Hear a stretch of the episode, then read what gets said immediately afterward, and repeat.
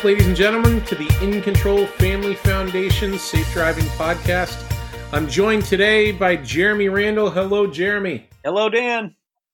And Jeremy is our Director of Operations, and today he's going to help us talk about highway driving part two, where our goal with your teen driver is to help them maneuver the complex highway driving environments and those higher speeds that come with it. We're still trying to have you find a multi lane road or multi lane highway that you can take advantage of when it's busy, when it's less busy. We want to start when it's less busy, kind of work our way up to uh, try different things under different weather conditions and different driving environments. But let's jump right in here to lesson one, Jeremy. So, in lesson one, we're talking about steering technique. And as an experienced driver, you just get used to driving at these different speeds. And you know that the faster you're going, less of a steering input can, can make a really big difference.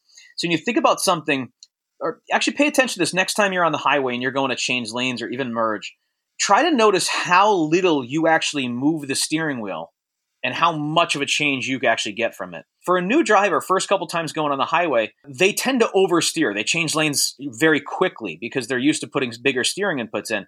So have that conversation ahead of time, model it first, point it out next time you're on the road, even if you're not quite to highway driving yet and, and let them see how little steering input actually makes a really large difference. And then just make sure they work on that, right? I mean, lane changes should be done over, you know, if you're at highway speeds, you're talking about a lane change that should take a couple seconds, which means that's a couple hundred feet you potentially travel. And so make sure that they're nice and smooth, right? You're not trying to hang out over two lanes very long, but it should, shouldn't be you aggressively changing lanes either. And so just reminding them about how gentle and, and smooth you need to be on the highway is really important. And that can also come up when we talk a little bit later about some other skill sets you need to know, like uh, you know emergency driving. Like what if something was to happen? How do you handle it? It's really important to understand that just turning the wheel aggressively at highway speeds is a very very dangerous thing to do. We want to have those conversations and really try driving, uh, excuse me, steering very smoothly from lane to lane during merging and uh, lane changes, which is happens to be lesson two you know, when we talk about lane changing in general, changing lanes is more dangerous than staying in a lane.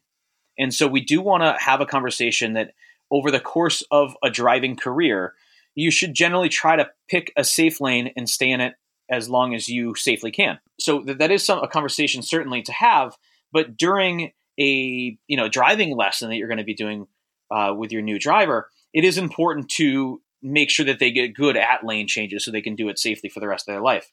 So let's talk about what these lanes uh, actually are for a moment. The far right lane on any highway, whether it's a two lane or a three lane or eight lane highway, depending on the city you're in, the right lane is a traveling lane and it's one that's going to be a pretty safe option for you on many roads. The re- reason I say many roads and not all roads, Uh, a lot of highways in very congested areas might have a lot of on and off ramps, and you're going to be constantly being merged with. And that was the whole idea that we were mentioning. You know, it's not as safe. The more activity going on, people crossing that lane, or any more times you have to move, it's not necessarily safer. Driving in a straight line at a consistent speed is a pretty safe bet. So if you are in a far right lane on a very busy stretch of highway, then actually moving over one adjacent lane to your left. So if it's a three lane road, now we're talking about the middle lane, is going to be a, a, a, little bit of a safer option for you. Now, in many states, this is the main traveling lane that you're generally encouraged to be in, and, and In Control feels that this is, even in Massachusetts, a very safe lane for you to be in. But it is interesting to point out that in Massachusetts specifically, I think it's even this way in a couple other states where the middle lane or the lane to the immediate adjacent to the left of the right hand lane is actually a passing lane. And so legally, you're not supposed to just sit there and travel. But in Massachusetts, it tends to be a pretty safe place, place for you to be, and obviously most other places as well. But my point is to say it's a pretty safe place for you to be, and you generally will be passing some cars there, but we want to make sure we're aware of the law as well. Now, the left lane, or the far left lane on any road, and the further left you go becomes more and more passing lanes only, right? So if you're on a three lane road and you're in that left hand lane, you're in that passing lane. Let me make sure I say it, passing lane, not a fast lane. You're in the passing lane. You need to be passing cars there, but not exceeding the speed limit. And in most states, it's actually passing three cars before you're actually supposed to get back out of that lane. So you can't just hang on and drive as fast as you want in that lane. Say, oh, it's a fast lane, it's a passing lane, I'm okay here. It's not a traveling lane. You're only supposed to be allowed to pass three cars there before you're supposed to reestablish yourself in a traveling lane. And then you're not supposed to exceed the speed limit there, right? The speed limit is the limit you can go. And so it's good to clear that stuff up and make sure it's clear with your young driver because there are many states where that's becoming a much larger concentration. Like uh, police are pulling people over a lot more for traveling in the left hand lane. And there are some states where they've been doing it forever.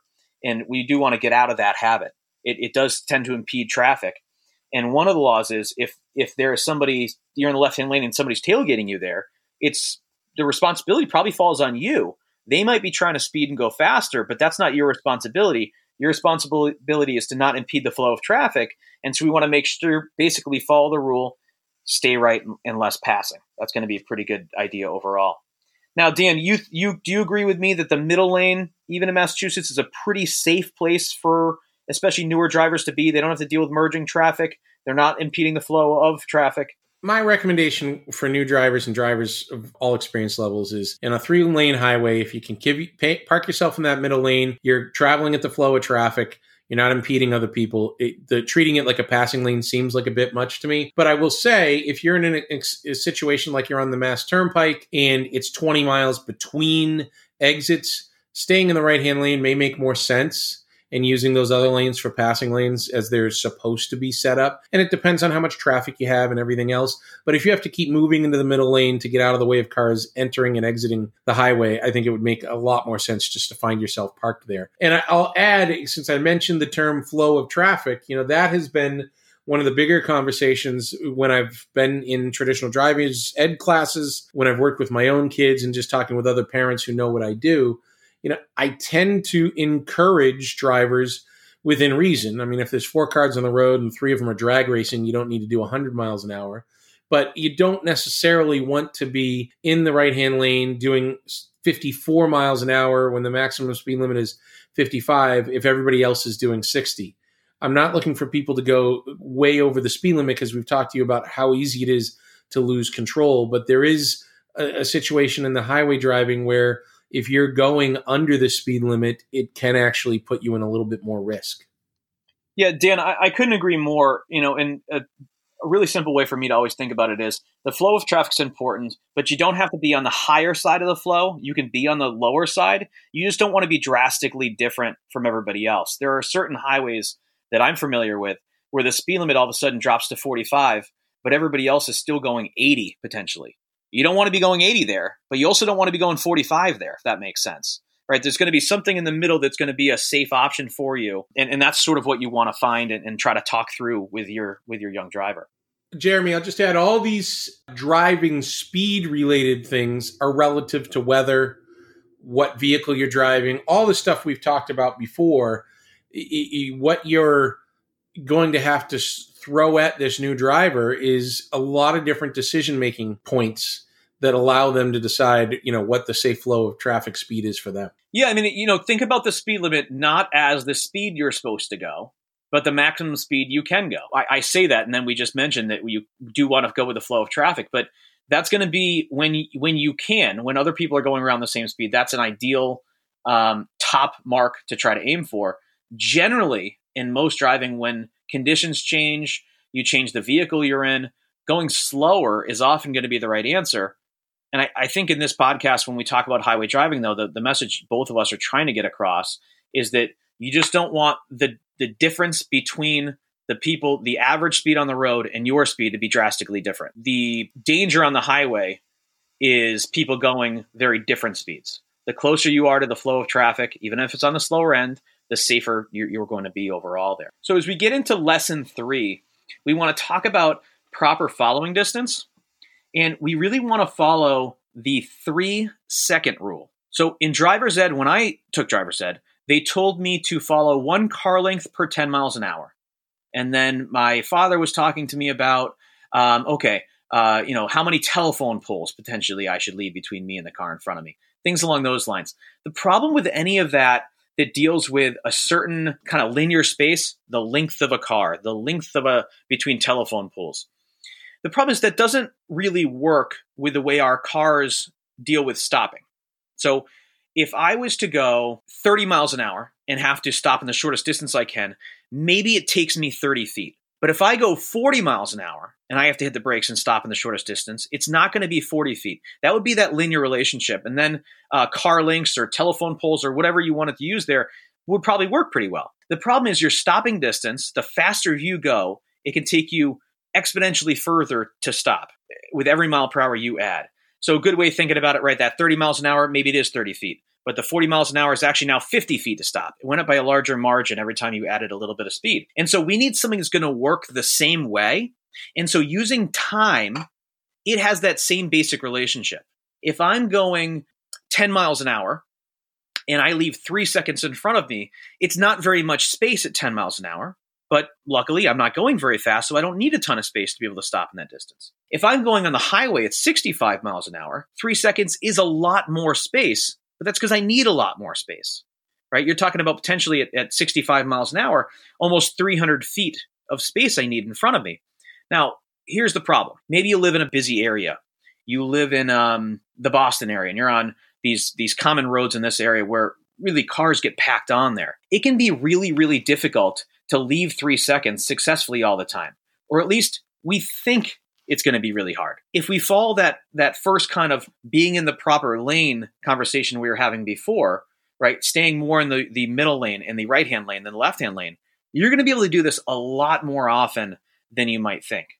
So let me first break down how you actually determine how many seconds you are behind a car and then actually talk about what those three seconds stand for and what else we can do to make ourselves safe there. So here's how you would determine how much time there is between you and the car in front of you. I'm sure you probably already know how to do this, but you would look at the car in front of you and try to find something that's in front of them that's stationary. There's a paint mark on the ground, there's a tree on the side of the road, there's a mile marker or a bridge abutment. As the car in front of you passes that object, you start counting and you try to use honest time and then you simply stop counting when your front bumper reaches that same object.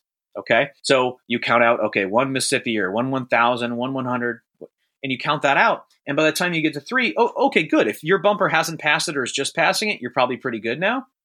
And you know you have a, a safe following distance between you and the car in front of you. Now, those three seconds, just to break them down real quick, because this is something we've talked about earlier. We have one second for differences in vehicles, one second for reaction time, and one second for potential distractions we might have. So if we really are distraction free and the road is is a really busy road, there's a lot of people on it and it's really hard for you to leave 3 seconds, you can go down to 2 by getting rid of your distraction second and you are still safe here as long as you're you know what to do, you know how to hit the brake pedal in an emergency to get the car stopped and you're paying attention. So I just want to make sure I point that out there. And keep in mind when cars, if you're in the middle lane in a car from the right hand lane that just entered the highway pulls in front of you and they're going to go ahead and stay there, then it's just easing your foot off the throttle for a little bit of time and then going right back to the same speed as everybody else. And you can leave that extra second or two there. So if somebody takes a second of your space, you just leave an extra second. How long did it take you to get where you're going? How much longer? A second. It's not a big deal. And so this is something we can definitely do, and we want to make sure we instill in our new driver. It's it's worth going over twice for that reason alone. And one thing I would tell parents, I find that as you get into conversation with your new driver, they start to lose track of that three seconds. And so I try to stay very, you know, these highway drives, hopefully you're taking a few of them that are more than a half hour and you're starting to have some conversation outside of just driving the vehicle and try to do some natural things you would do in the vehicle. And I often notice that the space between the vehicle and the car in front of us starts to get a little closer to two and a half. And usually I'll let it go a little bit, see how they react, and then just mention, hey, you need to back off a little bit and go back to our conversation. You want to make sure that you're pointing out that they've lost track of it. You don't want to let it go unsaid, but at the same time, give them a chance to correct themselves and see how they do from there. I think that's a great tip, Dan. And I think that especially pointing out to them that this conversation maybe took a little bit of their attention away from this and, and pointing that part of it out is really helpful. It wasn't that they were trying to do it on purpose. You're not accusing them of anything. You're trying to help them learn that because that's a reality of driving. Distracted drivers drive much closer. They tend to tailgate the cars in front of them. So, um, you know, talking about challenging road conditions, lesson four here in, in skill 12, you know, we talked about this a bit already when we talk about speed limits. That's the limit you can go in, in perfect conditions, daytime, the average car, one or two people in the vehicle, that sort of thing.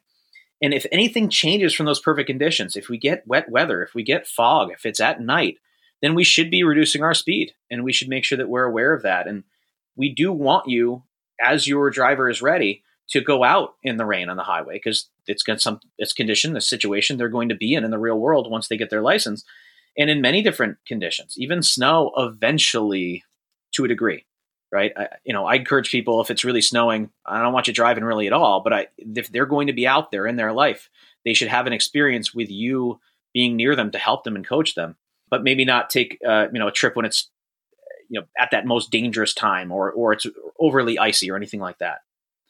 The last part here in lesson five is talking about road trips. So getting a longer drive under their belt, and ideally a, a couple of those at least. And so consider planning that short day trip to a destination. And, and, Dan and I were talking before this podcast. If you live in the Northeast, maybe consider coming out to to In Control and hanging out with us and, and learn some crash prevention skills. But if it's going to be anything over a two hour drive, on a for a permitted driver is a lot. Just just understand that driving properly, driving engaged is extremely mentally taxing. And so, you know, as experienced drivers, we can handle it much better than somebody who's just learning. And so take breaks, right? Don't be afraid to say, all right, you're going to drive the first hour and then I'll drive the second hour and then you guys can switch off. And as they get uh, more used to this type of travel and they're doing a really good job with it, extend that a bit. But I don't care who you are. If you're driving across the country, I never encourage you to drive for for more than really 4 4 to 6 hours straight. And depending on who you are, how much experience you have, how used to that you are, those sort of things because it is so mentally taxing and tiring you're going to start making mistakes. And then just the fact that you're sitting still and not moving can cause problems. We, you know, mentioned this before driving drowsy, right? Um, you will get tired sitting still that long. And so don't be afraid to take breaks too, especially early on in the process. Yeah, Jeremy, I, I think one of the great things about a longer road trip with a new driver is eh, repetition is learning. So doing this stuff over and over again is really helpful. And if you're doing a job right, your new driver is going to be a better driver than you are. I mean, I don't know that many people in my age group who are really good about just having their hands at nine and three. I mean, a lot of us learned a different hand position, and maybe it wasn't emphasized that it shouldn't be your hand at 12 and the radio turned way up and your seat leaning way back. And so if you're kind of actively working with them and then taking them on longer trips where they're practicing the three second rule, they're hovering their foot over the brake pedal in the right situations, they're uh, putting their their hands at nine and three, and they're just collectively putting all this stuff together. It's just really great practice for a lot of the things they're going to need to do. And I'd make these road trips; they don't have to be straight highway the entire time. You know, have a destination that takes you off the highway so you can mix some things up a little bit. But I think it's a really good experience. I just want to emphasize too: different states have different learner's permit requirements. So our expectation for all this stuff is that you're driving on a learner's permit with your new driver. In some states, they don't even require a learner's permit. You just have to be a certain age. And so therefore, you really want to look at what your neighboring states require. And there's plenty of websites you can find. We'll try and put a link up to something to help you there. But ultimately, just don't find yourself driving. And I say this from experience. I drove to Pennsylvania for, I believe, a funeral when I was 16 years old. And when we returned, we found out that my license was only valid in Massachusetts, or my permit was only valid in Massachusetts. So, you know, we weren't always the smartest people on the block back in the day. But today, I'd rather not see you get yourself into trouble and find yourself in a state doing something you shouldn't have been doing, get pulled over, and find out they weren't actually even licensed to be driving there. And finally, the last piece I think I want to take right out of the guide here is talking about instructions focused. You know, early on, a lot of our instruction that we were encouraging to work with on your team was how to control the vehicle and vehicle handling in general. Now we really just want to see you introducing the higher learning concepts, scanning the road ahead, hazard detection, anticipating the behavior of other drivers. These are things that we've talked about but they're going to come at them a lot faster now and you're going to want them to do the thought process instead of you you were pointing these things out previously now we really want you to be saying what do you see tell me about what you think about different drivers. point out to me when you see somebody who you think is texting and driving because that's going to happen all day long on our roads, unfortunately. They are going to see drivers doing things that they know are dangerous. So start to have them point them out to you so that you can benefit from that knowledge and, and they can benefit from finding it on their own. That uh, anticipating other drivers' behavior is a huge part of it. And we take for granted sometimes as experienced drivers how much we actually use that skill. That we've seen this many times before, and here's often the result. When you're driving with a new driver, you're going to discover all kinds of things that you've just never verbalized before or sort of identified or pointed out, and even in your own head, that all of a sudden you're like, yeah, I should point this out. There's no, how would he possibly know that? Or how would she possibly know that? And so just kind of be cognizant of that. And whenever there's something that's like seems very unique that you realize, oh, yeah, if that person starts to veer over to my lane and then stops, there's a good chance in a moment they're going to try to change lanes. They were looking that way in their mirror and started veering that way. It's not something a new driver's going to know. I, I think I pointed that one out before. But there's many of those like that that as experienced drivers we can identify they're not going to have and, and, make sure you can point them out when you can. And like Dan said, though, as they get better and better, have them start to do the same thing back to you. Well, Jeremy, I really appreciate your time today. And I think we did a good job of covering highway driving. For those of you joining us, thank you again. And we look forward to you hearing us again soon.